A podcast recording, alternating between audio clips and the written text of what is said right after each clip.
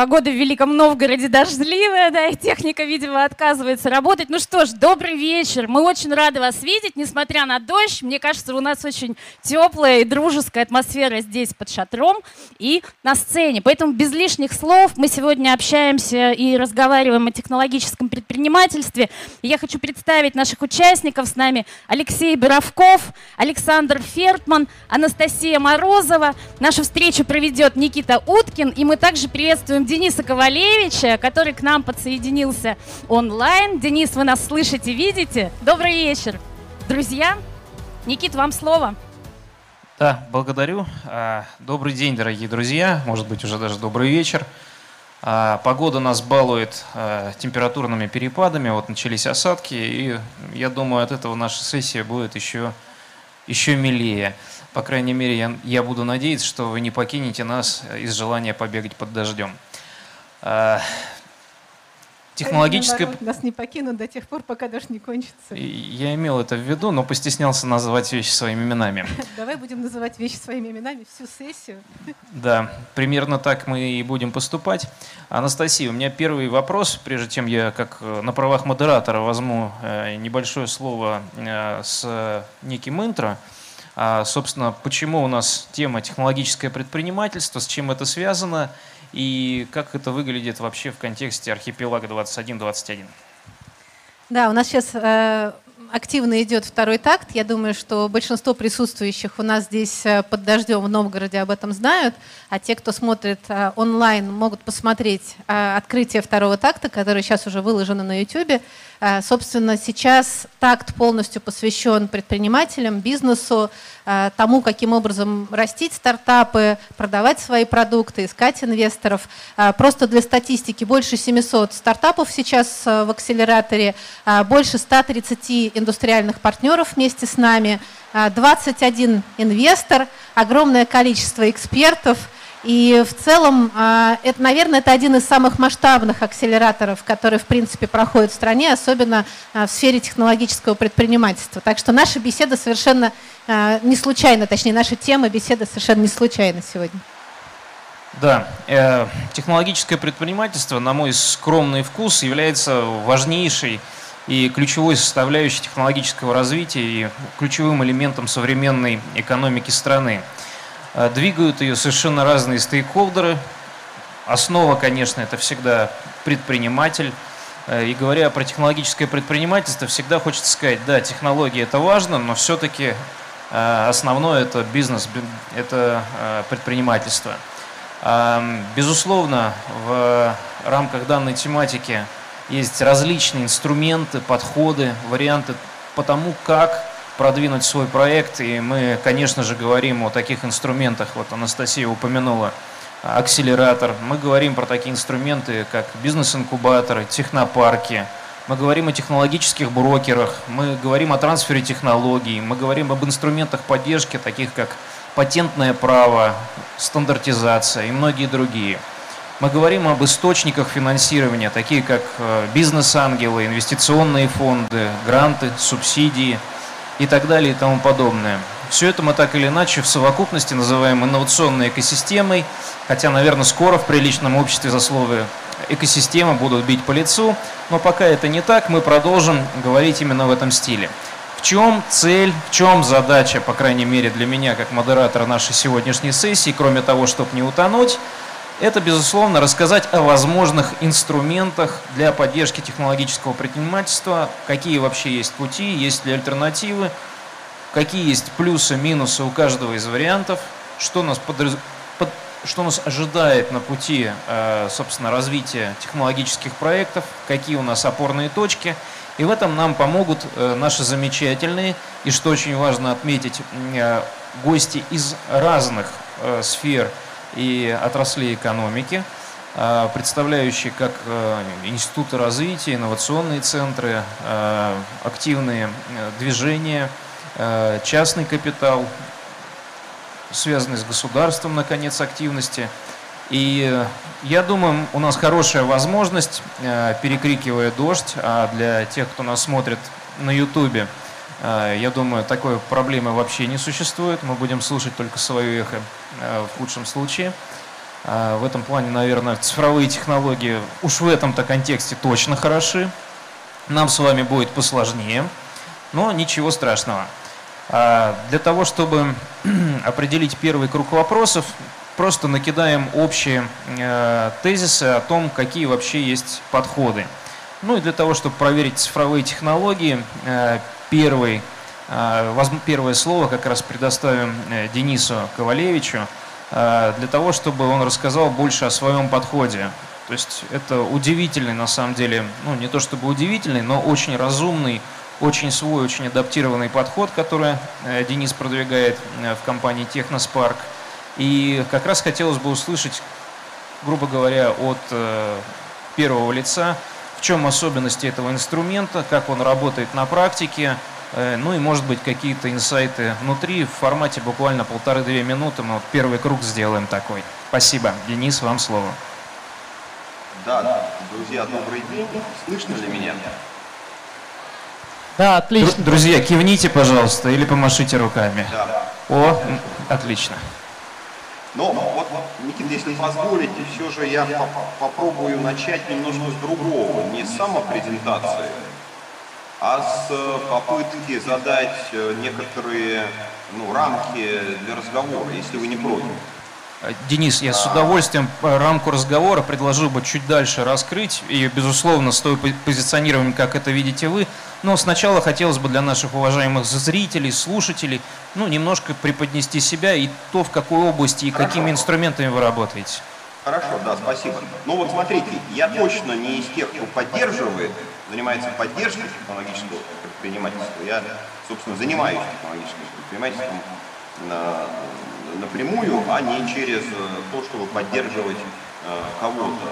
Группа компаний Техноспарк – это первая э, в России компания, которая работает модели так называемой стартап-студии. Сейчас часто называют эту модель билдеры, от слова, собственно, строить. Да, то есть это те, кто строит стартапы сами с нуля, доводят их, проходят с ними вместе, не с ними вместе, строят их вот первую, самую раннюю стадию, и доводя их до раундов АБ, э, передают их, так сказать, в руки, продают их э, следующим э, участникам инновационного процесса, либо крупным компаниям, либо фондам, либо более крупным предпринимателям. Это то, что еще одно имя имеет в виде серийного технологического предпринимательства. Речь идет о том, что одновременно одна компания – строят десятки стартапов одновременно и параллельно. И при этом каждый год начинает строить а, новые десятки или двадцатки а, все новых и новых стартапов. Вот таким образом устроена деятельность техноспарка. Фактически в нашей модели мы соединили две части. Мы соединили с одной стороны а, функцию предпринимательства, с другой стороны функцию инвестиций. А, мы сами решаем, какие компании открывать, мы не отбираем никакие компании с рынка. Мы создаем юрлица, мы подбираем под них а, а, венчурных строителей, то есть тех людей, еще их называют entrepreneur in residence, предприниматели резидентов, тех людей, которые хотели бы стать предпринимателями, но у которых нет собственных гениальных идей о том, какой бизнес открывать. Учим их, вкладываем в наши компании инвестиции собственные, э, вместе с ними строим эти компании, доводим их за 5, 7, 10 лет, в зависимости от предмета, а, но не быстрее, потому что мы работаем только в материальных технологиях, такой срок они занимают, до состояния э, готовности продукта и рынка, и готовности продукта к рынку, и, собственно, в этот момент стараемся продать компанию, выйти из нее. Это такой циклический воспроизводимый процесс – строительства стартапов. За 7 лет Техноспарк запустил 115 компаний с нуля. А, на сегодня, вот спустя 7 лет, выживаемость их составляет около 50%. Вот грубо основные характеристики модели, а, в которой мы работаем. Денис, очень доходчиво и, поверьте, очень интересно, если посмотреть на портфель Техноспарк, действительно диву даешься, как можно получить э, цифры 50% выживаемости, потому что это действительно интересные бизнесы, по-своему уникальные. Э, если позволите, дальше мы э, продолжим наш первый круг как раз вопросов. И далее у нас уже ранее был представлен Александр Фертман, представитель фонда Сколково. Явление по-своему уникальное, я имею в виду фонд Сколково, а не Александр. Александр мы просто любим. А фонд Сколково уже, в общем-то, ни для кого не супер новина, однако это действительно интересная комбинация, как на отдельно взятой территории можно скомбинировать большую совокупность инструментов и э, сервисов, которые они запускают. Напомню, э, великолепная комбинация фонд Сколково, Технопарк, э, Сколтех, Сколковский институт науки и технологий, э, огромное количество э, акселерационных программ, которые прошли с их участием. Александр, буквально вот в полторы минуты, если можно, рассказать о тех инструментах, подходах и, опять же, взглядах на их э, эффективность э, в нынешнее время. Спасибо, Никита. А, добрый вечер. А, на самом деле я не очень понимаю, почему ты нас поместил на отдельно взятую территорию. А, Вы экстерриториальный, я помню. Мы, да, мы сегодня, это, конечно, страновое, а не внутрисколковское явление. Мы построили, я считаю, и развиваем экосистему, а, которая позволяет а, быстро расти стартапам, инициироваться новым стартапом. Мы не запускаем сами юрлица, хотя инициировали за 10 лет существования а, довольно большое количество, я думаю, что сотни новых компаний, заставив людей поверить в то, что предпринимательство в этой стране возможно.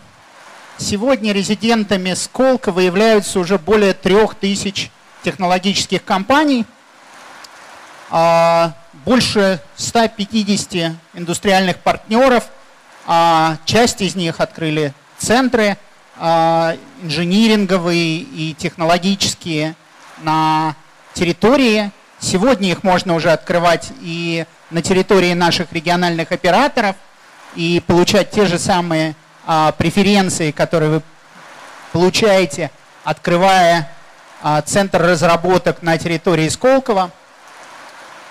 Безусловно, у Сколково есть набор финансовых инструментов, и это в основном налоговые льготы.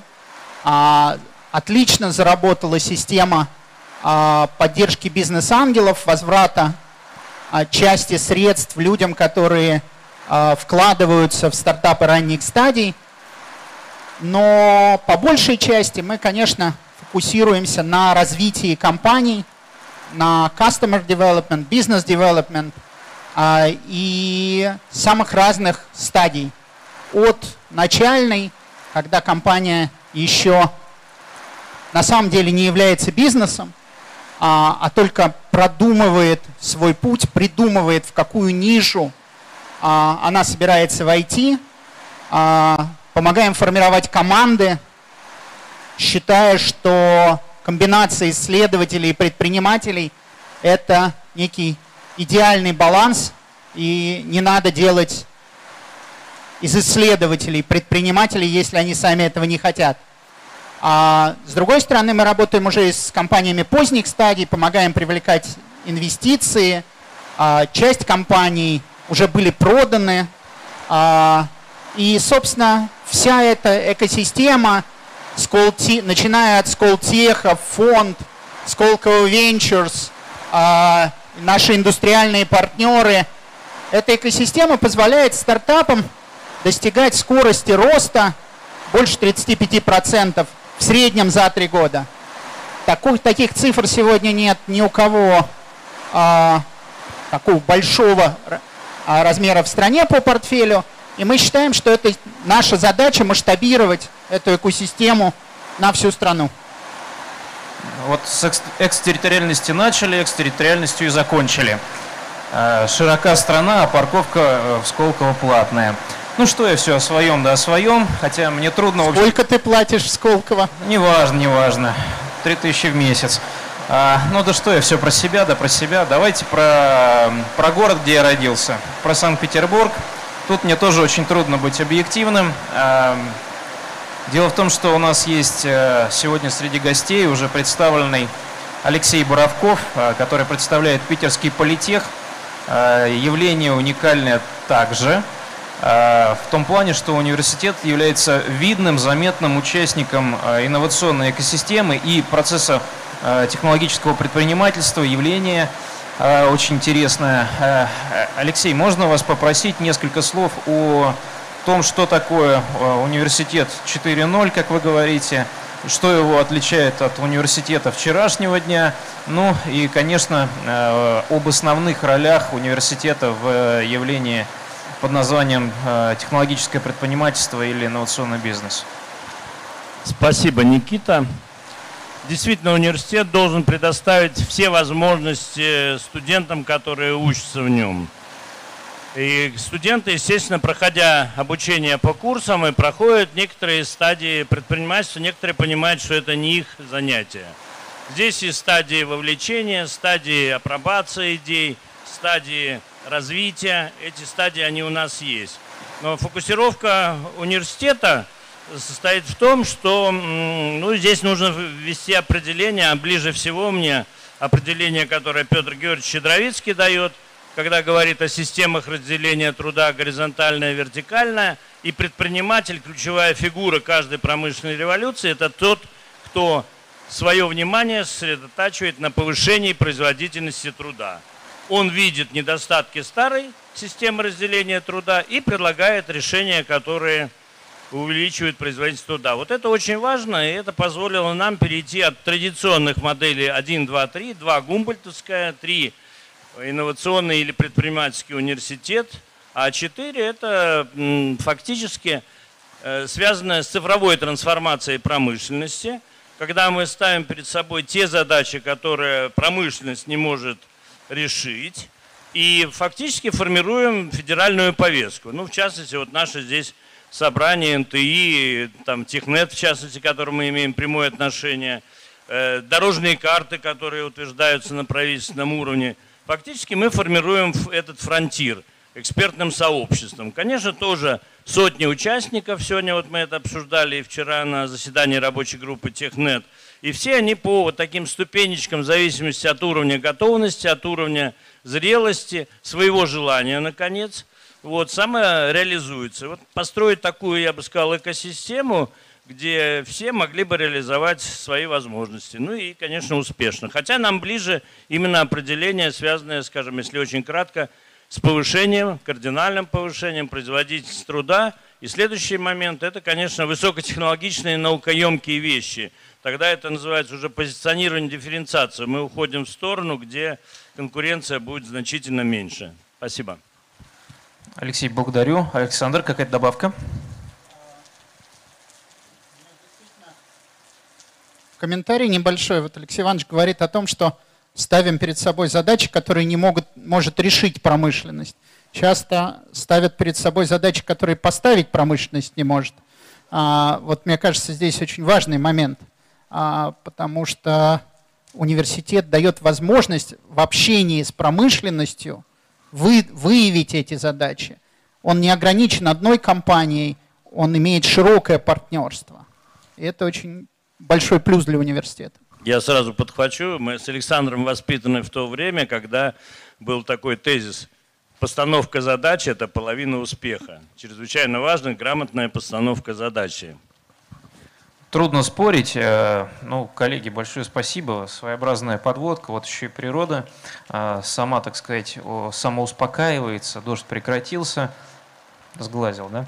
А, понял. Ну, хорошо. Какой-то момент. У нас гендерного баланса а здесь в, не А вроде глаза у тебя голубые.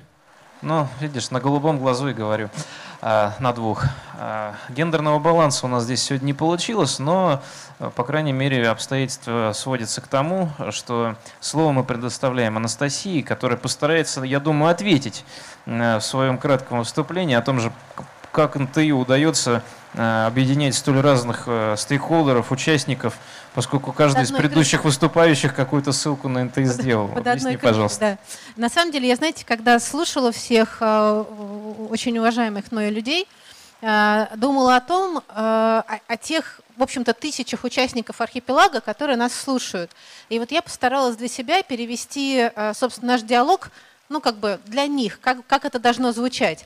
Вот давайте предположим, что вы молодой, активный человек, хотите развиваться, хотите, у вас есть ген предпринимателя, да, что, по идее, вы должны были услышать. Если вы хотите а, начать свой путь а, с какой-то конкретной, конкретного маленького стартапа, не думать над идеей, но понимать, что вас вот практически проведут по пути, да, помогут, научат, а, вполне можно идти просто к Денису Ковалевичу в Техноспарк, устраиваться на работу, получать первый опыт, выпускать первую компанию, после этого идти, может быть, делать что-то свое. Ну, то есть прям такая вот э, очень интересная работа для трудоустройства. Делаю рекламу техноспарку. Настя, мне кажется, нельзя устроиться на работу предпринимателем, честно. Не-не-не, ну к Денису-то можно устроиться на работу. А... Нет, если есть ген Это вот интересно, давайте его спросим. Да, Денис, можно ли к вам устроиться на работу? У нас тут с Александром э, ну, дискуссия. Давайте сразу назовем вакансии. Александр, Анастасия хотят в компанию Техноспарк. Каковы их шансы? Я про себя спрашивать пока не буду.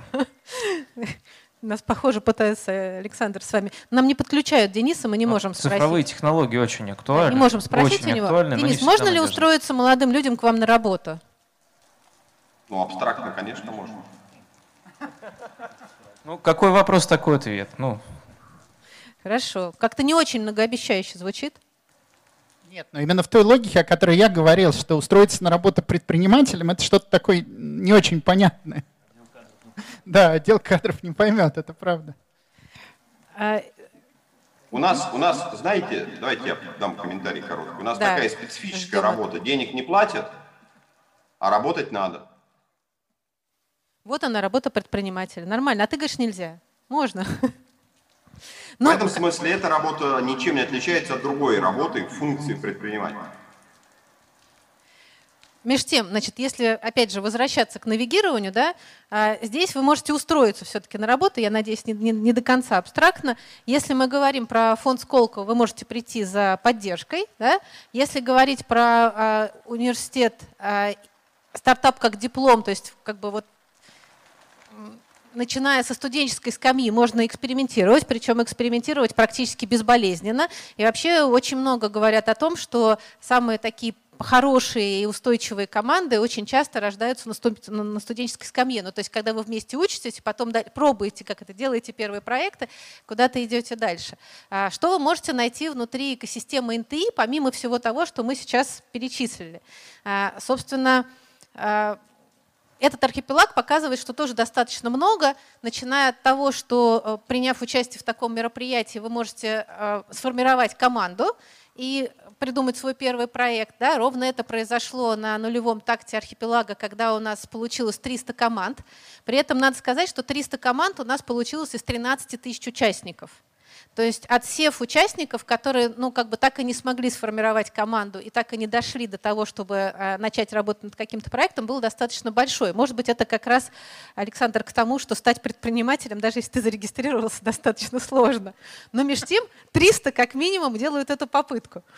Вот. И а, кроме этого, еще 700 команд, как вы понимаете, проходят сейчас акселерацию, которая совершенно бесплатная. Это тоже одна из а, функций экосистемы НТИ. При этом а, в этой акселерации нас поддерживают практически а, все а, институты развития, давая какие-то либо гранты, либо поддержку. Вот фонд Сколково, по-моему, завтра а, фаст-трек свой разыгрывает. Ну, то есть тоже не разыгрывает, точнее, объявляет. А, все участники э, вообще в принципе э, инновационной экосистемы с удовольствием включаются и дают и работают с теми компаниями, которые к нам пришли. Ну и еще один очень важный момент, который тоже внутри экосистемы НТИ э, вы как будущий или настоящий предприниматель можете найти, это, собственно, выбрать, в каком направлении двигаться. Да? То есть где тот самый голубой океан, где эксперты считают, будут деньги, будет спрос – в каком направлении будут развиваться технологии. Э, и если вы хотите быть предпринимателем как бы на опережающих рынках, вот как Алексей Иванович э, говорит, бежать впереди мирового фронтира, Одна, собственно, из функций НТИ – это те самые экспертные группы, которые формируют рынки НТИ, которые показывают вам, в каком направлении можно двигаться и развиваться. Мне кажется, это тоже очень полезно, когда есть на кого опереться, Алексей Иванович у нас яркий представитель а, такой рабочей группы, так же, как Александр, я говорю про рынок Технет, но таких рынков у нас сейчас уже 12, а на архипелаге идет форсайт еще одного Финнета, на подходе у нас Эконет и Геймнет, это еще два рынка новых, которые скоро тоже станут официальными. Ну и, в общем, а, вот это вот направление развития – это одно из тех преимуществ, которые экосистема НТИ дает. В общем, как я понял Анастасию, нета есть на любой вкус и цвет. Нет. Нет? Еще ну, нет. Мне сегодня предложили ForestNet сделать. ForestNet. Я не согласилась. Л- леса нет, как-то так получается. Я понял, почему отказалась. Действительно, звучание не очень хорошее. Но что делать? А, поскольку а, каждый, в общем-то, из выступающих, ну вот, не, не дай бог соврать, а, отметил как ключевой пункт командообразования – естественно, очень хочется понять, ну, наверное, все-таки различные подходы. И слово, конечно, хотел бы предоставить Денису. Во-первых, небольшой комментарий, прежде чем передам слово. А, я просто помню, что э, мы с Денисом с разных сторон э, ровно 10 лет назад, может быть, чуть меньше, э, пытались заставить слона танцевать, участвовали в создании, по-моему, коптивного фонда Росатома. Ну, неважно, насколько успешно это получилось. А, Больше но... 10 лет. Больше уже все-таки, ну, видишь, как время бежит. А, тем не менее, пути Господни неисповедимы. Мы сейчас сидим в Великом Новгороде, а Денис занимается э, ручным запуском технологических проектов. Э, я помню, что примерно в то же время была очень интересная история, связанная с э, рядом технологических предпринимателей, серийных предпринимателей. Ну, вот господин Хартман, допустим, довольно известный, который, в общем-то, работал по модели копикатов. Ну, то есть находил какую-нибудь интересную западную бизнес-модель и пытался запустить это в России. Таким образом, запустились практически все э, известные на, к нынешнему моменту интернет-магазины, появились интересные проекты, копирующие западные бизнес-модели, такие такие как CarPrice, допустим. И вот он ровно так же вручную делал э, команды, создавал бизнесы. Э, и вот коллеги, опять же, говорят каждый о командообразовании. Вот, Денис, ваша команда образования чем-то отличается от команды образования коллег? Э, в чем ее особенность? Потому что, ну, мне кажется, в вашем случае это ну, даже не половина, а точно минимум 51% успеха. Ну, мне придется вас разочаровать. Техноспарк не занимается командообразованием. Ну, я себе это, как это, чтобы не быть потерянным в переводе, я себе это понимаю формирование команды. Команды проекта. Да, вот я вам, я вам точно отвечаю, что вот Техноспарк, как стартап-студия, не занимается формированием команды. Понял, жаль. Ну что ж, одного вычеркиваю. На мой взгляд, ну, я, я позволю себе здесь один комментарий. На мой взгляд, э, э, история, ну или как бы миф о командообразовании сильно преувеличен. Его значимость процесса командообразования сильно преувеличена в э, бизнесе. Э, важно, важно не команда, важно ответ э, на вопрос, что делать. Важно ответ, ответ на вопрос, какой продукт делается. А дальше уже под этот продукт собираются, собираются те или иные люди – да. Более того, понятно совершенно, что за там, период, за первый даже период любого стартапа, там, за 5-7 лет, э, состав, кадровый состав этого стартапа э, меняется ну, практически на 100%. Я не знаю ни одного стартапа в Техноспарке, кадровый состав которого, которого сохранился бы с точки 0 до точки выхода на рынок. Ни одного. Просто нет такого ни одного стартапа. Все ну, У они вас почти военное положение там. Серьезное. Нет, это никакое не военное положение, это обычная жизнь. Просто понимаете, как бы бизнес – это не прыжки в мешках а, командой. Это не коммунизм. Это не... Вот, знаете, у нас есть такая технология отбора венчурных строителей. Деловая игра «Построй компанию, продай компанию». Там вот на первом такте этой игры предлагается у ее участникам начать совершать какие-то, ну, собственно, осмысленные а, бизнес-действия. Знаете, что делают 90% участников на старте? Сбиваются в так называемые команды. То есть социальные общности, да, и пытаются зачем-то друг с другом что-то делать. Вместо того, чтобы кто-то принял решение, что будет делать, какой продукт, и под это функционально собрал тех, кто ему нужен. Нет, вот как бы собрались кучкой, мы команда, бьем себя в грудь и так далее, и так далее. Вот это все заканчивается, ну, собственно, на мой взгляд, причина поражения 99% стартапов в том, что они начинают с команд, то есть социальных объединений, а не с четкой, ясной гипотезы, тезиса о том, какой продукт э, будет делаться. Ну, Денис, я думаю, что каждый из э, выступавших до вас был далек от мысли, что это случайный набор людей. Наверное, это в любом случае не случайный набор людей, с, э, или это набор людей с понятным функционалом, которые закрывают, там, гордо сказать, какие-то задачи, компетенции и умеют что-то делать. Но я, честно говоря, не очень вижу радикальных различий между тем, что говорите вы, и как, как кажется, что мыслят коллеги. Ну, Никит, если ваша задача как модератора сглазить различия, так, различия, Денис, не возражаете? Да. Мне кажется, что Тогда различия, конечно, есть, а, потому что Денис не намекает, а прямо говорит, кто-то должен взять на себя функцию принятия решения.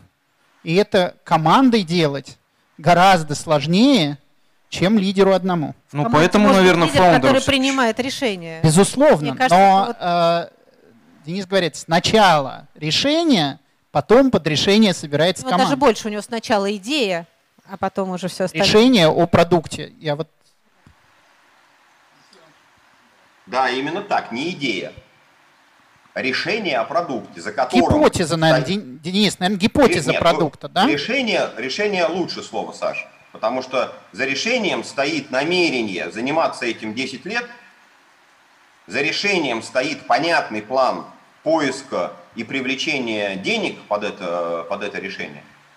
И за решением, в этом смысле за решением стоит личностная ставка того, кто это решение принял.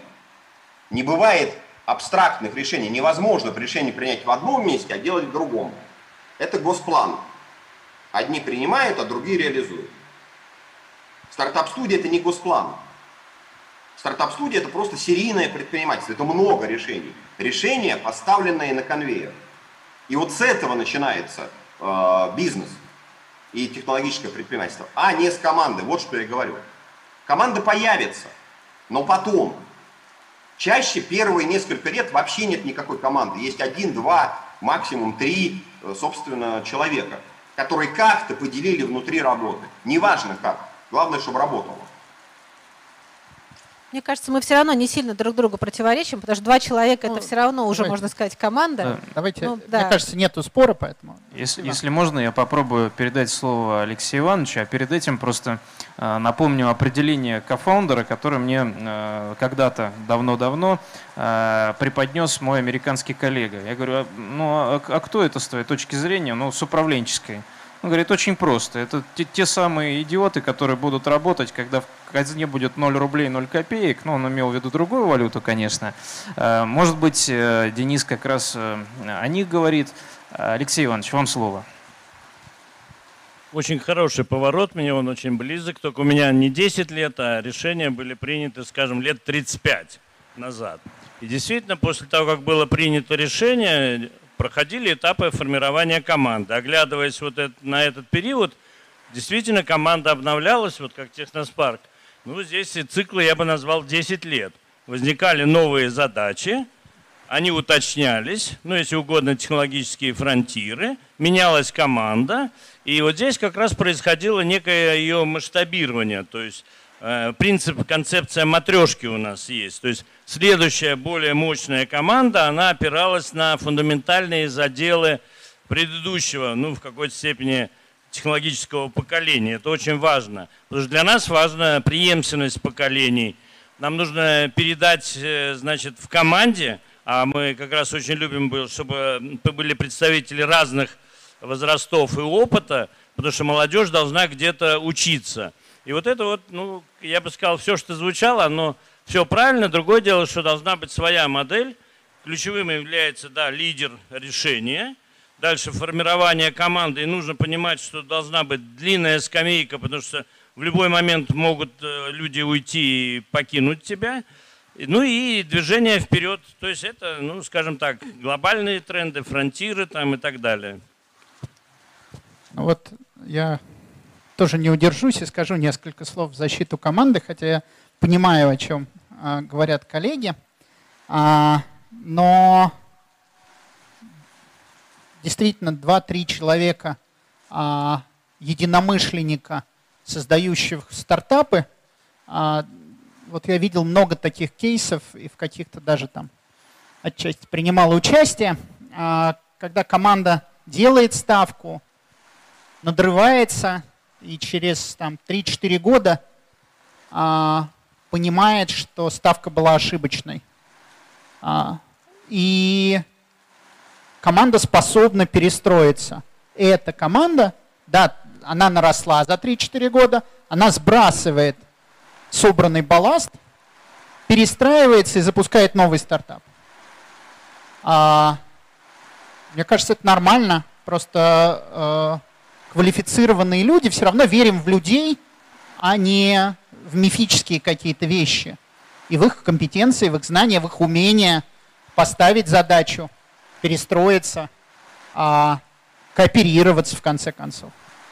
Ну, есть расхожее мнение о том, что э, хорошая команда вытянет плохой проект. Вот шаблоны очень, очень опасны. Э, тем не менее, как да. раз входит в полное противоречие с тем, что говорит Денис. Все-таки ну, в основе всего решения о том, что вы делаете. Я вижу беспокойство на лице Дениса, поскольку мы уже э, минут 35 общаемся. А у Дениса была какая-то своя домашняя заготовка по постановке для нашего сегодняшнего общения, которая, понимаю, не терпится поделиться. Денис, вам слово. Нет, нет, нет, я не настаиваю ни в коем случае. Ну, Вы... Ну, уже дали слово. Денис, уже дали. уже поздно Нет, отказываться. Смотрите, друзья, да, я, я просто как бы очень не люблю безрамочные обсуждения, а поскольку тема была заявлена сегодня как технологическое предпринимательство и ситуация э, стартапов, вот, то я позволил себе вот несколько подобрать несколько картинок, которые, на мой взгляд, могут быть некими постановочными в плане фиксации с одной стороны ситуации, а с другой стороны, ну, возможных э, задач или целей. э, для институтов развития, для таких программ, как НТИ, для новых инициатив и так далее, и так далее. Вот э, если это, на ваш взгляд, Никит, уместно, то я готов там вот здесь потратить несколько минут вашего внимания. А, Ну, мы, честно говоря, Денис, э, с одной стороны, не очень хотели переходить в формат презентации, с другой стороны, проделанная вами работа должна быть как минимум услышана. Поэтому не, не обязательно. Давайте я, так, давайте я тогда, не переходя в формат презентации, скажу буквально 2-3 тезиса, да, чтобы не ломать общий формат, в котором мы действительно находимся сейчас, раз он такой сложился. Значит, вот э, смотрите, на мой взгляд, э, бравурное отношение э, к нынешней, к сегодняшней ситуации, оно не объективно. А, Вот любая диагностика, оценка ситуации в сфере стартапов, в сфере стартап-экономики, так называемой, покажет вам, что количество, как по количеству стартапов, так и, пока, так и по инвестициям, которые идут в эти стартапы, а, а, ну, грубо считайте, что этого сектора в России не существует.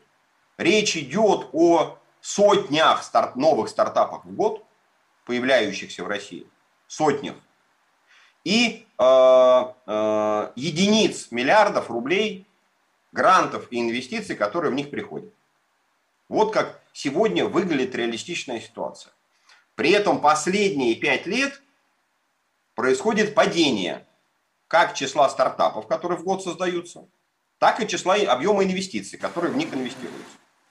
Я говорю про самые-самые-самые ранние стадии. И вот мне кажется, собственно, как бы, что э, э, если что-то и обсуждать, ну, то есть, если задавать какую-то рамку для нашего обсуждения, то э, надо исходить именно из того, что фактически мы сегодня находимся в э, нулевой точке. Грубо говоря, так ситуация не выглядела 10 или 15 лет назад, был подъем в этой части, в части количества стартапов, объема инвестиций и так далее.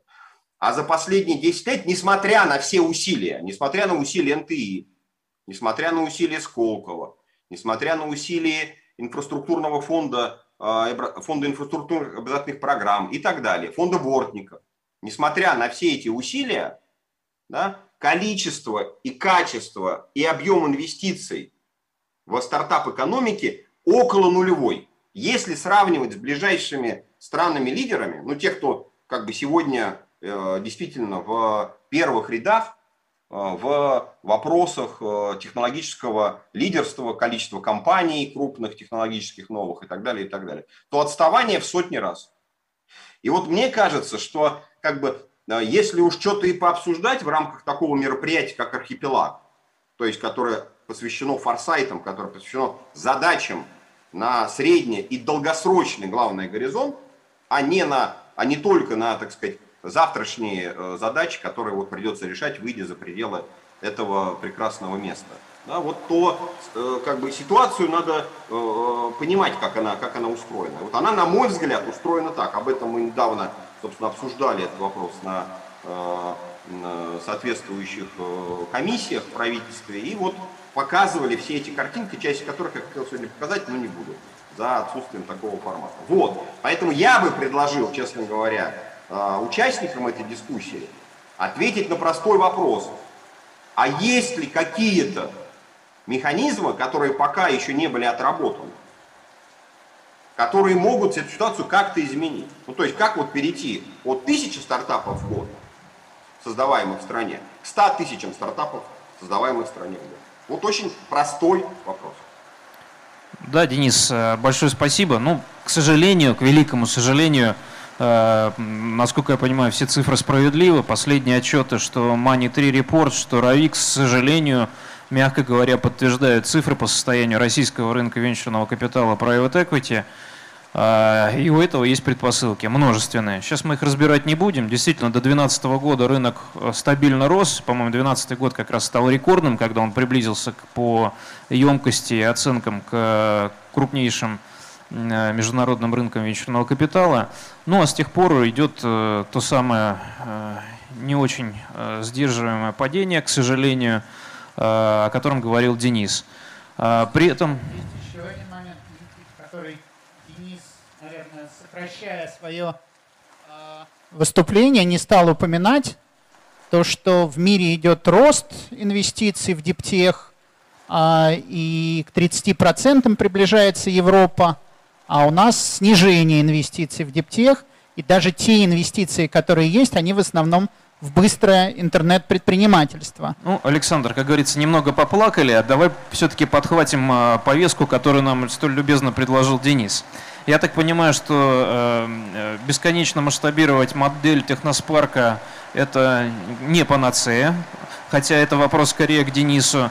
Э, и предлагаю, собственно, постановки вопроса, который нам предложил Денис, если есть возможность, каждому э, высказаться. Ну вот не уверен, что, конечно, из 100 стартапов сделать там 100 тысяч стартапов, но, по крайней мере, на один порядок э, перевернуть ситуацию. Какие инструменты, спрашивает нас Денис, Э, для этого могут э, работать. Я так понимаю, у Дениса свои предположения будут, он наверняка с удовольствием закроет круг. Давай я начну, на самом деле, с, э, возможно, инструмента, который не спасет ситуацию, но как минимум должен оказать на нее положительное влияние. А инструмент достаточно прямолинейный. Вот сейчас мы как платформа НТИ точно видим достаточно много индустриальных партнеров, компаний, которые находятся на пути вот этого понимания, как инвестировать в стартапы. На самом деле понятно, что есть целый ряд компаний, которые в России, которые эту технику уже освоили, но вот те 130 индустриальных партнеров, которые сейчас в рамках архипелага есть, с огромным удовольствием от, от, как это, отреагировали на курс, который мы им предложили, а как работать со стартапами. А, как правильно инвестировать, как правильно выбирать, в каком направлении инвестировать.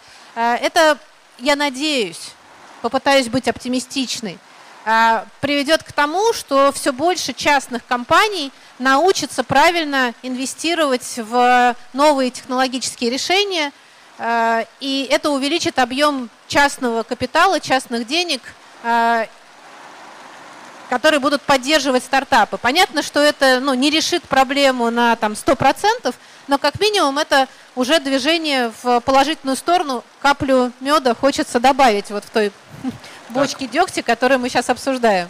Ну, предположение от Анастасии зафиксировали. Это э, активное вовлечение корпоративных партнеров, бизнес-партнеров в эту работу. Э, ну, действительно, что уж там Важно, вот смотрите, здесь еще важный момент, что когда я говорю про индустриальных партнеров, я говорю не, не только и не столько про большие корпорации, а я говорю как раз про а, частные, ну, условно, градообразующие предприятия. То есть предприятия региональные, которые для своего регионального уровня уже достаточно большие, а, там достаточно много частного капитала, а, но при этом, когда они начинают взаимодействовать со стартапами, это не такой долгий цикл сделки, как с госкорпорациями, это более такая ну не знаю, приятная, что ли, для стартапа э, работа. С одной стороны, с другой стороны, если культура работы с стартапами не до конца выстроена, то она может быть, наоборот, более неприятной. Ну, в общем, здесь нужно двигаться в разных направлениях.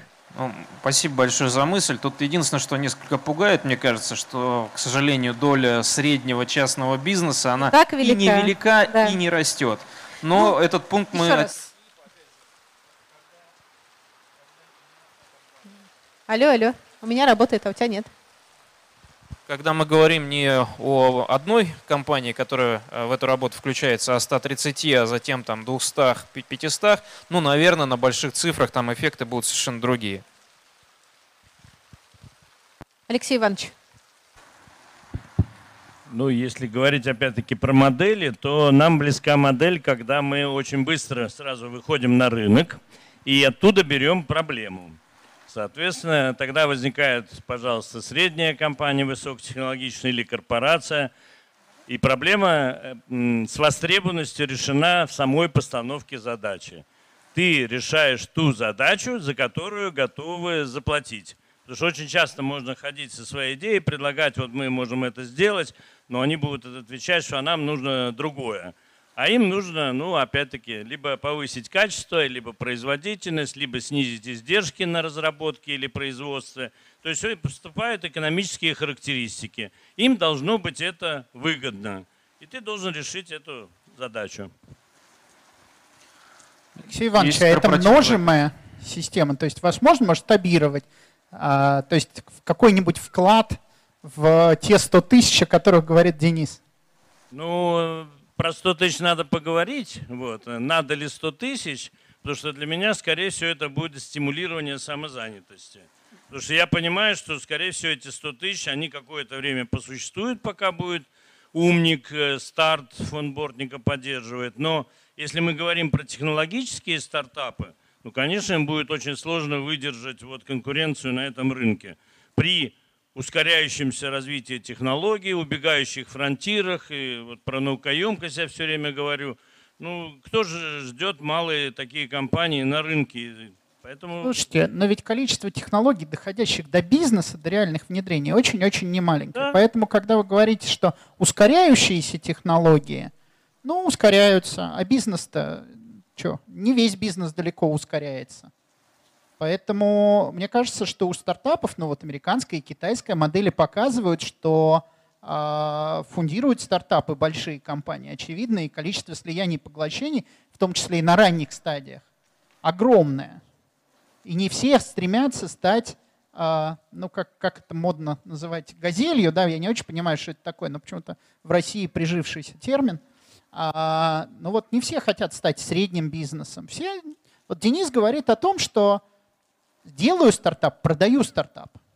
Ну, это одна из моделей. Мне она не близка, например. Вот. Я знаю хорошо статистику. В Штатах выживает там три компании из тысячи. Дальше успешный стартап, возраст, это 45 лет. Вот статистика в самой, скажем, такой стартаперской стране. А, а это, кстати, очень интересно к тому, что говорила Настя, а, что молодые, активные команды создаем – ну вот да, в России тоже средний возраст стартапера вообще ни разу не студент. Подождите, но они в 45 лет что, проснулись и сделали стартап? Они, они набрались опыта. Вот, а для этого они должны быть молодыми командами, которые что-то сделали, у них не получилось, что-то сделали, не получилось, они набрались опыта и в 45, они вот вам, могли пожалуйста. делать это в корпорациях, они могли делать это в университетах, точно. Нет. Ну, практика показывает, что да. Нет, ну хорошо, они могли, конечно, что-то делать в корпорациях, но стиль жизни и работы в корпорации не соответствует стилю жизни не соответствует. предпринимателя. Отсюда возникает функция. Надоело работать на дядю. Да? Логично, да. И но... хочу работать на себя. Но у тебя уже достаточно опыта и связей, и умения разговаривать с людьми для того, чтобы э, создавать что-то свое. Мне Это кажется... не исключает студенческого предпринимательства вот, я ни разу. Ни один путь не является уникальным. Он, разные могут быть варианты, да. Вот, поэтому э, у меня есть тоже два замечания. Я извиняюсь, Денис, если я какие-то твои мысли перехвачу. Э, первое – это то, что огромное количество инвестиций в странах, где они есть, а, обеспечивается ну, друзьями, семьей и дураками, как известно. Да? А вот сегодня рынок акций в Российской Федерации за пандемию рос, то есть акционеров, людей, старающихся играть на этом рынке, проигрывающих на нем все свои последние деньги, а, рос какими-то невероятными темпами. Недоделанная работа пустить эти деньги в стартаперство. Да? А, как это сделать, как позиционировать стартапы так, чтобы в них стало модно и интересно инвестировать, ну, я не знаю, я плохой пиарщик, а, но мне кажется, что в экосистеме есть люди, которые очень креативны в эту сторону. Это первое. Второе, а, мы точно сталкиваемся снова на другом витке с ситуацией, когда моногорода страдают от закрытия предприятий. Или, по крайней мере, от сильного сокращения персонала. Высококвалифицированный персонал выходит на улицу в 90-х, в некоторых закрытых городах мы это видели своими глазами в начале 2000-х, а, образовывались десятки, сотни стартапов из квалифицированных инженеров, которым просто не на что было жить. Это был выход, самозанятость в каком-то смысле. А, и они, некоторые из них сделали успешные стартапы, некоторые наделали ошибок и вернулись в корпорации, когда в них появились деньги. Но я считаю, что работу с этим классом а, инженеров надо вести нацеленно. И так сейчас делает Германия, где есть избыток средней квалификации инженеров. Они сфокусировались на том, чтобы переквалифицировать их в предпринимателей. Это гораздо проще, чем с учеными, потому что инженер видит продукт, видит цель. А, и вот эта работа, по-моему, должна быть сделана. И такая поддержка а, людям, которые принимают решения о технологическом, о создании технологических стартапов, о том, что они встают на путь технологического предпринимательства, она необходима, как финансовая, так и организационная. Причем на месте, не вот где-то абстрактно, а в тех местах, где они живут. Мне, знаешь, не сходится. Вот мы вроде все договорились, что сначала должно быть решение о том, что вот есть какой-то определенный сегмент бизнеса, который интересно, под него формируется команда. А как вот наоборот, когда у нас есть много людей, которые сейчас вот потеряли работу условно? Они принимают мы... решения, они не все будут предпринимателями, и точно не все будут но ты же говоришь, с ними надо работать, они да, еще не поняли, помочь, что они хотят быть и помочь им принять решение, да. Ну, потому что эта проблема же существует, ты же, знаешь как, профессиональным ориентированием профориентацией должен заниматься, без этого нельзя, ну, потому что просто так в сто раз рывок сделать нельзя, если ты не сделаешь эту профессию модной, популярной.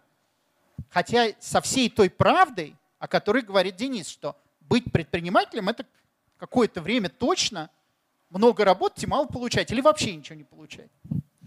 Александр, вот смотри, Анастасия нам предложила, по крайней мере, 130 компаний, которые поскольку-то компании проинвестируют. Алексей Иванович нам предложил, э, ну, по крайней мере, свою модель. Честную свою модель, плюс полтора-два, ну, больше Алексея Ивановича у нас, к сожалению, для вас нет. А, ты, по-моему, какое-то несчетное множество предложил. Давай его все-таки оцифруем а, в конкретных цифрах, что это может дать на мой вкус, правда, те цифры, которые ты сейчас будешь считать, это скорее э, интересный, качественный инженерный персонал для э, технологических компаний, будь то э, компания Алексея Ивановича, будь то компания Анастасии, будь то компания Дениса, но это как бы на вкус и цвет. Смотри, ведь э, мы говорим о том, что позиции в стартапе есть разные. И я считаю, что тот инженерный персонал, а, который оказывается в критической ситуации, а, я видел это своими глазами, способен принимать решения о продукте.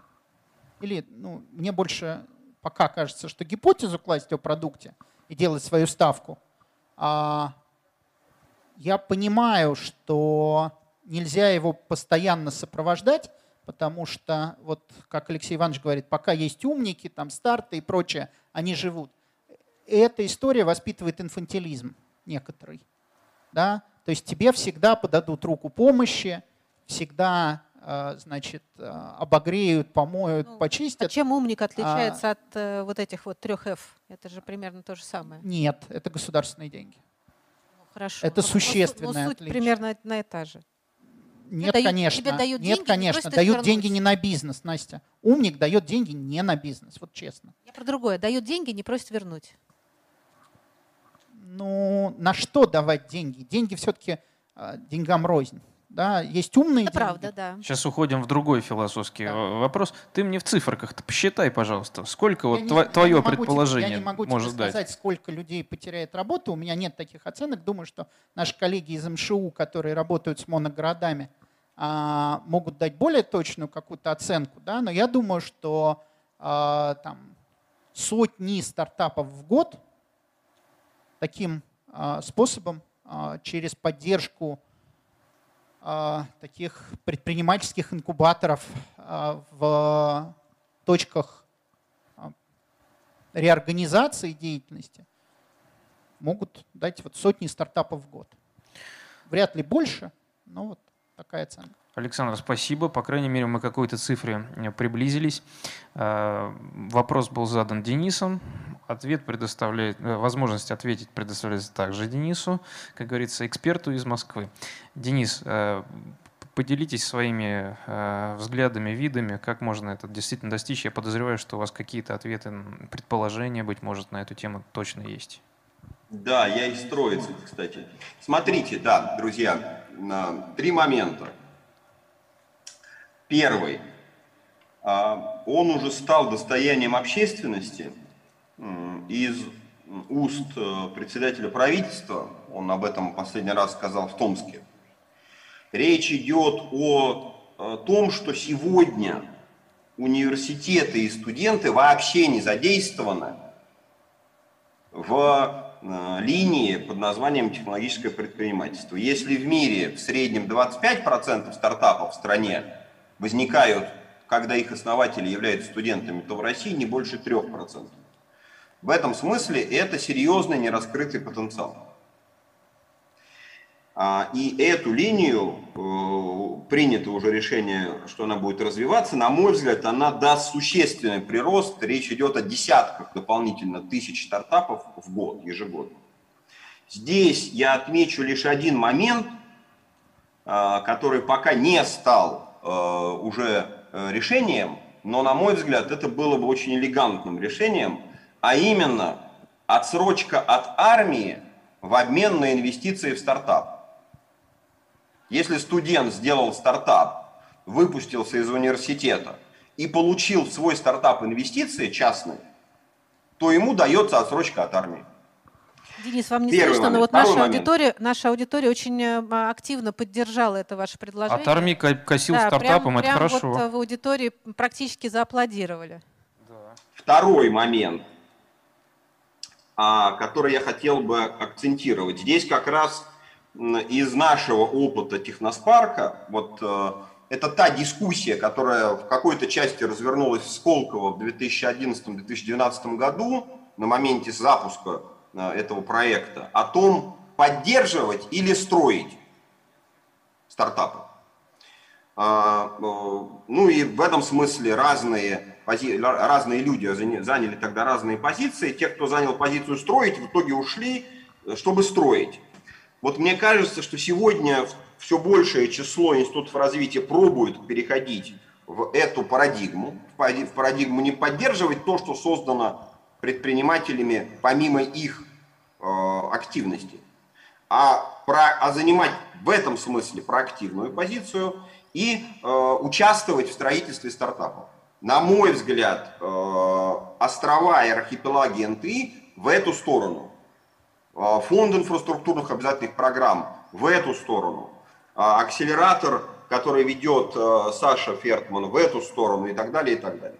И здесь в этом смысле главный переход, на мой взгляд, состоит в том, чтобы начать инвестировать не только и не столько в стартапы, сколько в серийных предпринимателей. Потому что они, в свою очередь, запускают мультипликативный эффект. Один серийный предприниматель может в год делать несколько стартапов. Каждый год. А типовой фаундер делает один стартап 10 лет. И третий момент, на который я хотел обратить ваше внимание. Это, на мой взгляд, абсолютно а, ну, как бы линия, которая а, потерпела в правах вот за последние 10 лет, а именно линия инвестиций, а не грантов. То есть количество грантов и объем грантов, ну, по крайней мере, стабилен, а даже увеличивается с учетом всех грантов, которые, вот, например, НТИ э, сделал за последние годы. А количество инвестиций в стартапы, то есть возвратных денег, падает.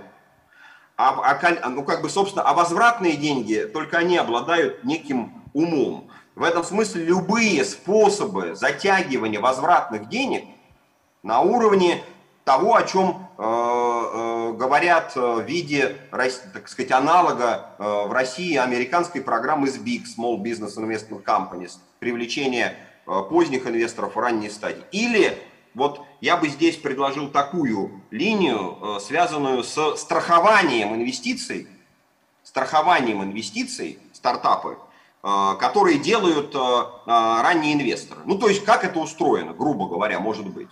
Вот есть стартап, вот есть ранний инвестор, вкладывает в него 10 миллионов рублей и получает официальное право от стартапа, такой договор, так договор составлен, что он может забрать эти 10 миллионов рублей в следующие 24 месяца. Институт развития, курирующий эту программу, замещает эти 10 миллионов рублей на период, пока стартап ищет другого инвестора, если первый решит выйти такого типа механизмы страховочного, э, страховочного уровня позволят гораздо спокойнее, ну, порядково больше число людей, частных людей, условно назовем их бизнес-ангелами или просто ранними инвесторами, входить в стартапы. Потому что, ну, конечно, вот эта сама, сама оценка стартапа на старте, она всегда происходит, раннего стартапа, на уровне верю-не верю. И вот появление такой страховки – да, с временным замещением капитала частных инвесторов и институтом развития на время поиска новых частных инвесторов позволит запустить этот процесс. Вот это может механизм проработать 5 лет, 7 лет, 10 лет и запустить процесс. Вот такие три пункта я бы предложил э, в сегодняшний диалог. Денис, большое спасибо. Ну, действительно интересно, э, довольно экспрессивные предложения. И ну, тут частное мнение, я без подготовки, но мне всегда кажется, что инвестиционные суррогаты, особенно с участием госкапитала, это э, повышенные риски. Но, тем не менее, идеи восхитительные. Видели бы реакцию зала на э, коси э, от армии стартапом. Это просто восхитительно. Это хотели поспрашивать Алексея Ивановича про стартап как диплом, но даже не знаю, после такого, как спрашивать, намного эротичнее звучит ну, все высказались, позволю себе тоже высказаться. У меня совершенно консервативное предложение в этом плане креатива ноль. Простите меня за это. А, мне все-таки кажется, что а, для того, чтобы не выдумать инвестиционные суррогаты, инструмент номер один – это создание условий, инструментов, которые бы позволяли в полной мере реализовывать права инвесторов в первую очередь, чтобы этот самый страх уходил. Потому что что мы сейчас видим, многие бизнес-ангелы, кооперации бизнес-ангелов попросту уходят в те самые, как они называют, юрисдикции английского права, где защита прав инвесторов устроена несколько а, более логично, что ли так скажу. Второй момент э, – это чистое заимствование от э, североамериканской модели, связанное с тем, что Э, в технологический бизнес активно вовлекают длинные пенсионные деньги. В этом направлении, кстати, работа идет, непростая, долгая, но, мне кажется, прогресс э, недалеко.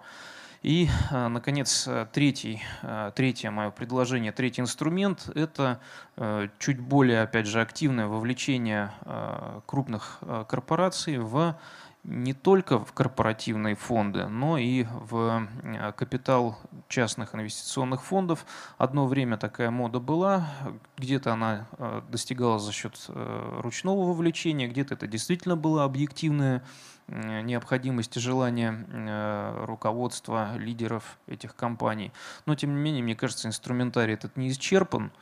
Э, и поэтому я, конечно, выражаю надежду на то, что хотя бы часть из этих инструментов э, дойдет до практической реализации. Э, сейчас Александру есть что-то добавить. Да, смотри, есть еще два механизма. Они, конечно, по масштабу, предполагаемому масштабу венчурных студий с ними конкурировать не могут, но они показали уже свою эффективность даже в России. Не то, что там где-то, где есть комфортная юрисдикция. А первый механизм мы опробовали как раз в те самые годы, когда мы сомневались, строить или помогать, а, или строить экосистему, строить стартап или строить экосистему. А, и были запущены несколько центров прикладных исследований в логике схожей с той, о которой говорил Алексей Иванович. Сначала задачи с рынка, индустриальные партнеры, соинвестирующие в решение этих задач, а, потом уже подбор команды. Но задачи большого масштаба, не конкретного одного дела, а такая кооперация экспертов по э, важному направлению для целого пула компаний. Мы это называли Центр прикладных исследований. А по итогу такие центры стали генерить стартапы, потому что общая экспертиза и исследовательская деятельность в центре позволяет решать большое количество задач, чтобы отщипывать от себя спин для проверки конкретных гипотез, потому что сам центр все равно в какой-то момент становится малоподвижным. Принятие решения замедляется, и проверять гипотезы сложнее. Не надо внутри делать, надо отщипывать. А, да, новыми людьми это не отщипывает основных фаундеров э, такой системы. Вот мы решили, э, собственно, вернуться к практике ЦПИ. Думаю, что а, ну вот один уже запустили по новой энергетике. Надеюсь, что сделаем еще несколько. А, по крайней мере, таким примером, а, хоть и может быть для многих спорным, но для меня очень красивым и положительным является квантовый центр. Также центр конфигурируемых сетей, созданный Смелянским. И оба центра были запущены от идей, найденных, собранных на рынке, почувствованных а, на рынке такими людьми, как а, Сергей Белоусов и Александр Галицкий. Собственно, они были инициаторами а, этих центров прикладных исследований. И еще один момент, на мой взгляд, который не надо сбрасывать со счетов, когда я говорил вот про 45, там, а, а, все-таки это entrepreneurship если наши компании а, средние, крупные а, будут внутри а, культивировать предпринимательский дух, а в принципе это можно и стимулировать внешними средствами, хотя, конечно, без решения лидера это, наверное, будет невозможно, то будут рождаться спин которые могут быть довольно масштабны, потому что они точно будут от рыночных задач, от понимания ситуации на рынке, от понимания той системы а, разделения труда, которая существует сегодня, и той, которую надо построить завтра. То есть там решение о продукте будет приниматься очень осмысленно. Коллеги, минуя вопрос о том, как не допустить э, миграции что умов, э, что стартапов, э, все-таки можно попросить отнестись ну, к достаточно интересным, по-своему радикальным, очень интересным в любом случае предложениям Дениса, ну, вот, по крайней мере, в части студенческого предпринимательства. Я не знаю, говорим студенчество, сразу подразумеваем университет 4.0. Алексей Иванович, как будто бы к вам вопрос надо попробовать, потому что модель э, предполагает апробацию какое-то время. Надо запустить ее в разных университетах, что и будет сделано. Платформа технологического предпринимательства в системе Миноборнауки. Ну и нужно будет через какое-то время посмотреть на результаты.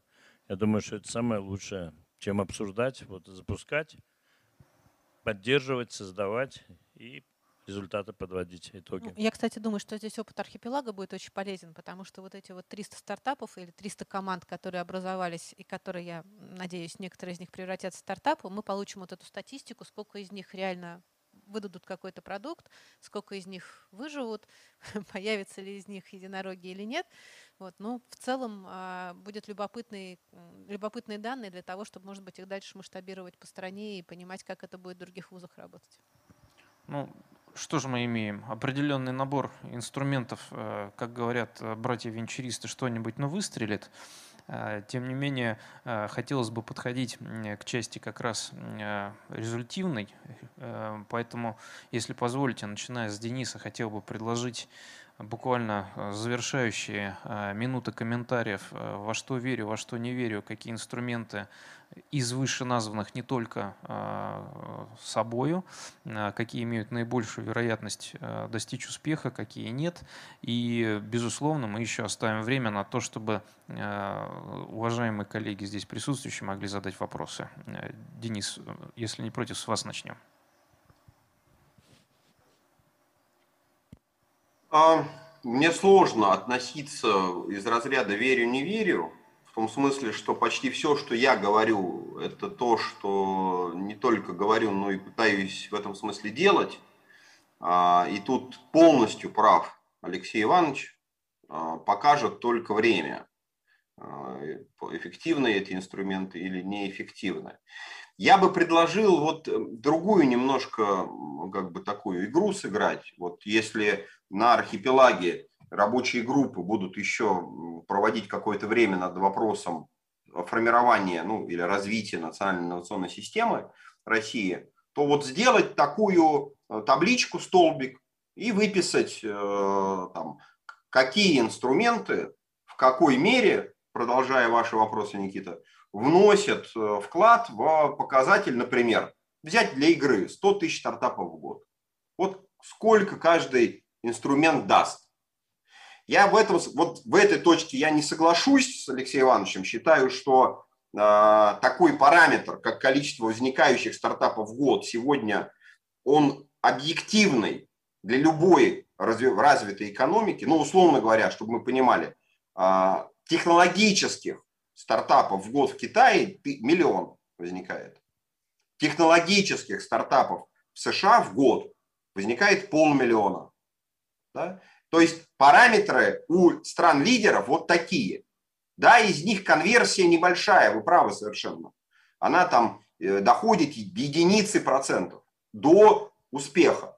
Но при этом, если мы посмотрим на топ-1000 технологических компаний мира, то в них там условно 300 с, с, с лишним э, американские, 150 китайские под 200 и так далее, и так далее, и так далее. Вот объективный показатель производительности национальной инновационной системы в контексте э, глобального развития.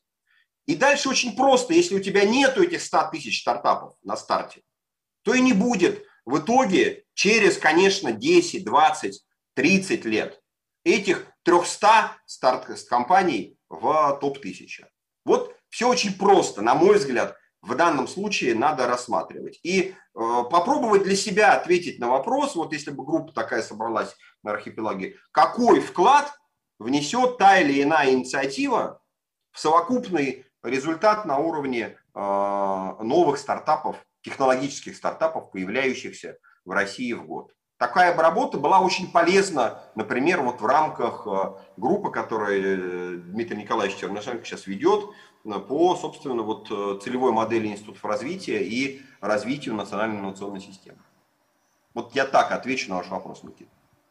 Спасибо большое. Ну, теперь и Анастасии есть о чем подумать, э, как эту игру сделать не только веселой, но и полезной. А, Денис, огромное спасибо. Очень эмоциональное, не безразличное выступление. Я думаю, все это оценили. Спасибо огромное. Александр. Ну, действительно, а, отношение верю-не верю, это какое-то немножко детское. Да? Делаю, не делаю, понятное.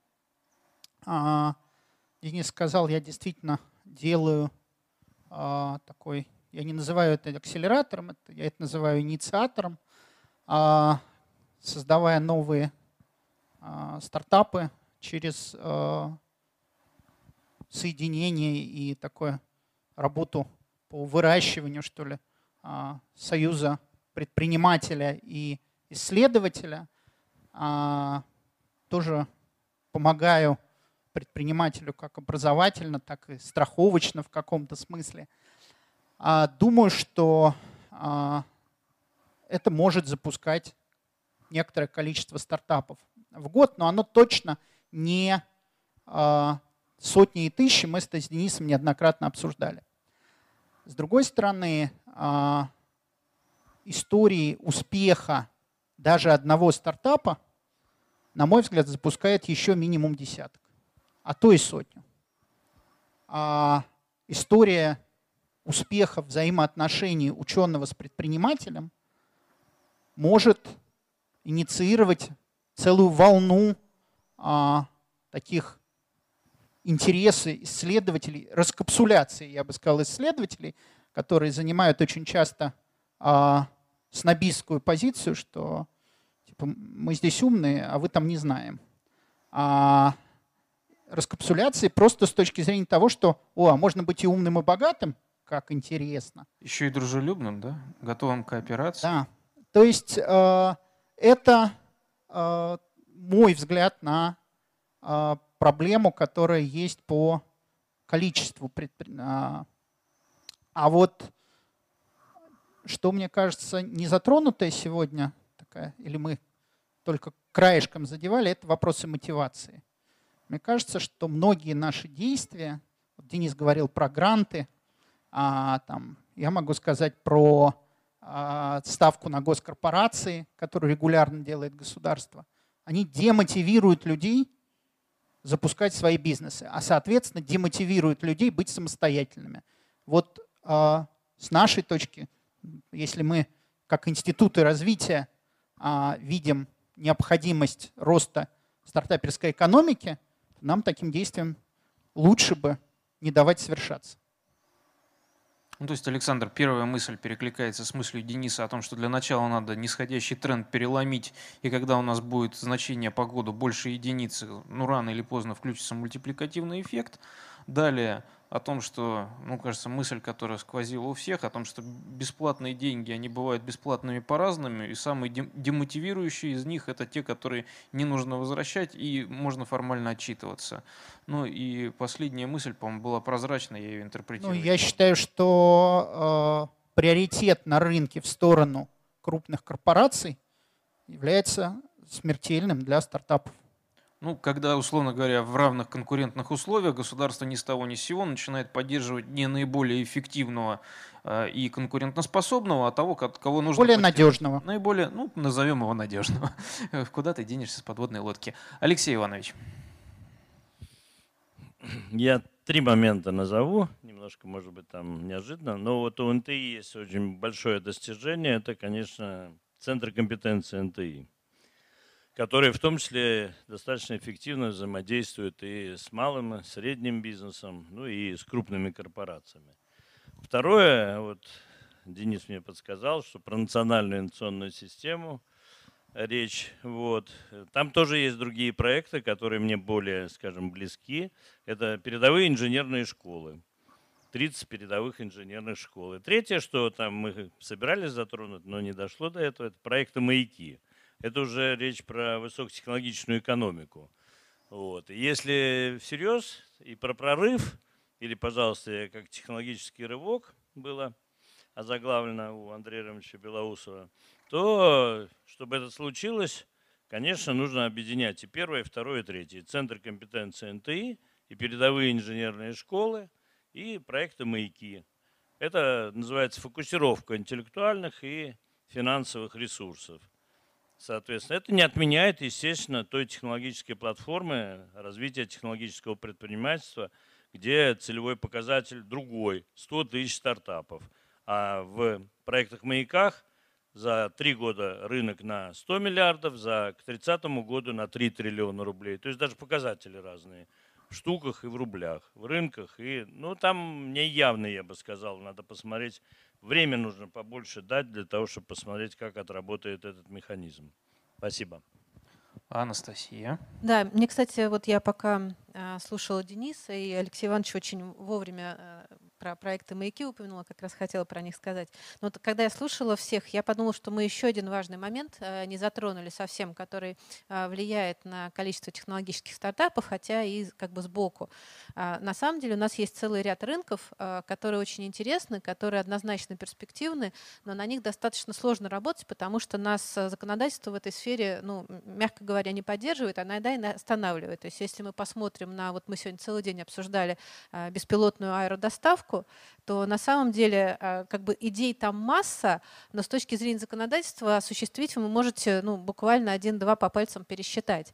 И вот а, если мы сейчас э, вернемся к проектам «Маякам», то одна из идей, которая сейчас, или точнее планов даже, которые сейчас на правительственном уровне уже начинает реализовываться, это открытие целых э, больших э, отраслей, новых отраслей, новых высокотехнологичных отраслей, и в первую очередь за счет создания необходимых условий, инфраструктуры для частных компаний, чтобы им было выгодно на этих, а, в этих отраслях создавать новые бизнесы. Я говорю как раз про беспилотную аэродоставку и изменение законодательства и построение соответствующей инфраструктуры управления а, беспилотниками для доставки грузов. Это беспилотные логистические коридоры. Опять же, это изменение законодательства и выстраивание всем необходимой инфраструктуры для того, чтобы у нас по трассе М11 поехали а, беспилотные грузовики. И частные компании активно подтверждают, что им и интересно инвестировать в стартапы, ну, то есть у нас могут появиться новые стартапы, и им интересно э, запускать эту беспилотную доставку по ну, М11 э, частным компаниям кажется немножко коротковато, и они просят, чтобы это было как минимум Москва и Екатеринбург, для того, чтобы это окупилось. Но все же, ну, хотя бы Екатеринбург, чуть короче. Но, в общем, все, все равно это интересно. И целый ряд других отраслей, это персонализированные медицинские помощники, это электроавтомобили, э, это автономное судовождение. То есть вот эти вот отрасли с точки зрения нормативного поля государство собирается как бы открывать и э, мне кажется, что зрелые предприниматели, как раз те самые в возрасте 45, как вот мы тут с Александром несколько раз уже упоминали, они, посмотрев на вот эти новые возможности, тоже чисто теоретически могут э, здесь и какие-то спин появиться, и какие-то новые компании. Так что вот это тоже такая дополнительная возможность, про которую мы раньше не поговорили, но которая сейчас, опять же, в рамках архипелага обсуждается. Я уже вижу, что да, Александр хочет прокомментировать, но, значит, помимо вот этих пяти проектов маяков, про которые я вам уже сказала, мы э, на этой неделе обсуждаем еще семь потенциальных проектов маяков, то есть это потенциальных новых отраслей, опять же, для развития предпринимательства, и там тоже много есть э, интересного. Э, если совсем вкратце, это, например, цифровая спортивная лига, вот такая вот заявка на успех от Спортнета, или киберателье, от э, э, рынка, который занимается одеждой. И ребята предлагают э, сделать такую, собственно, историю, когда мы умную одежду можем заказывать с индивидуальным пошивом, но при этом, чтобы она стоила по цене масс-маркет одежды, к которой мы привыкли, собственно. Или киберполе, что-то у нас вот в эту сторону все названия пошли. Это вообще полная цепочка от цифрового двойника поля до, собственно, холодильника, который заказывает вам а, молоко, если чувствует, что оно заканчивается в холодильнике. Тогда далее. Ну, то есть много таких инновационных идей, а, которые сейчас вот в рамках архипелага а, у команд бродят. И если мы приоткроем их с точки зрения инфраструктуры законодательства, то тоже есть надежда на появление новых команд стартапов в этих направлениях. Действительно, очень э, интересное направление, множество технологий на стыке цифрового и физического мира. И действительно, можно их поддерживать совершенно различными инструментами, в том числе теми, которые сегодня разобрали. И есть момент, конечно, связанный с тем, что произведения и суммы э, этих замечательных инструментов э, рано или поздно умножаются на коэффициент под названием комфортность регуляторной среды. Ну и в этом, я надеюсь, в том числе с участием вашего скромного слуги удастся немножко посоучаствовать, по крайней мере, в части создания комфортной нормативно-технической базы, которая бы позволяла этим рынкам раскрываться, выходить на рынок и эффективно работать. Сейчас, э, если есть возможность, я хотел бы э, дать возможность, я хотел бы просто дать возможность уважаемой публике при возможности, при желании задавать вопросы нашим сегодняшним спикерам. А, микрофон а, свободен. Вопросы, комментарии, предложения. Мне кажется, мы сегодняшней лекции вышли за все границы предыдущих лекций. Еще ни одна такая длинная не была. Да, к сожалению. Ну, аккомпанемент дождя тоже вносил свои коррективы. А, тем не менее, по-моему, никто не заснул, хотя дождь был прекрасен, мне кажется. А, тогда позвольте мне а, от себя, от вашего имени поблагодарить наших уважаемых спикеров, экспертов, включая Дениса, который нас тоже наверняка услышит. Большое спасибо и спасибо, что были с нами. Спасибо. Спасибо большое, друзья. Спасибо. Друзья, спасибо всем огромное. А я просто хочу сказать, что завтра в 20 часов мы ждем вас здесь же на потрясающей интересной лекции, которую нам расскажет известный филолог Алексей Гиппиус про берестяные грамоты.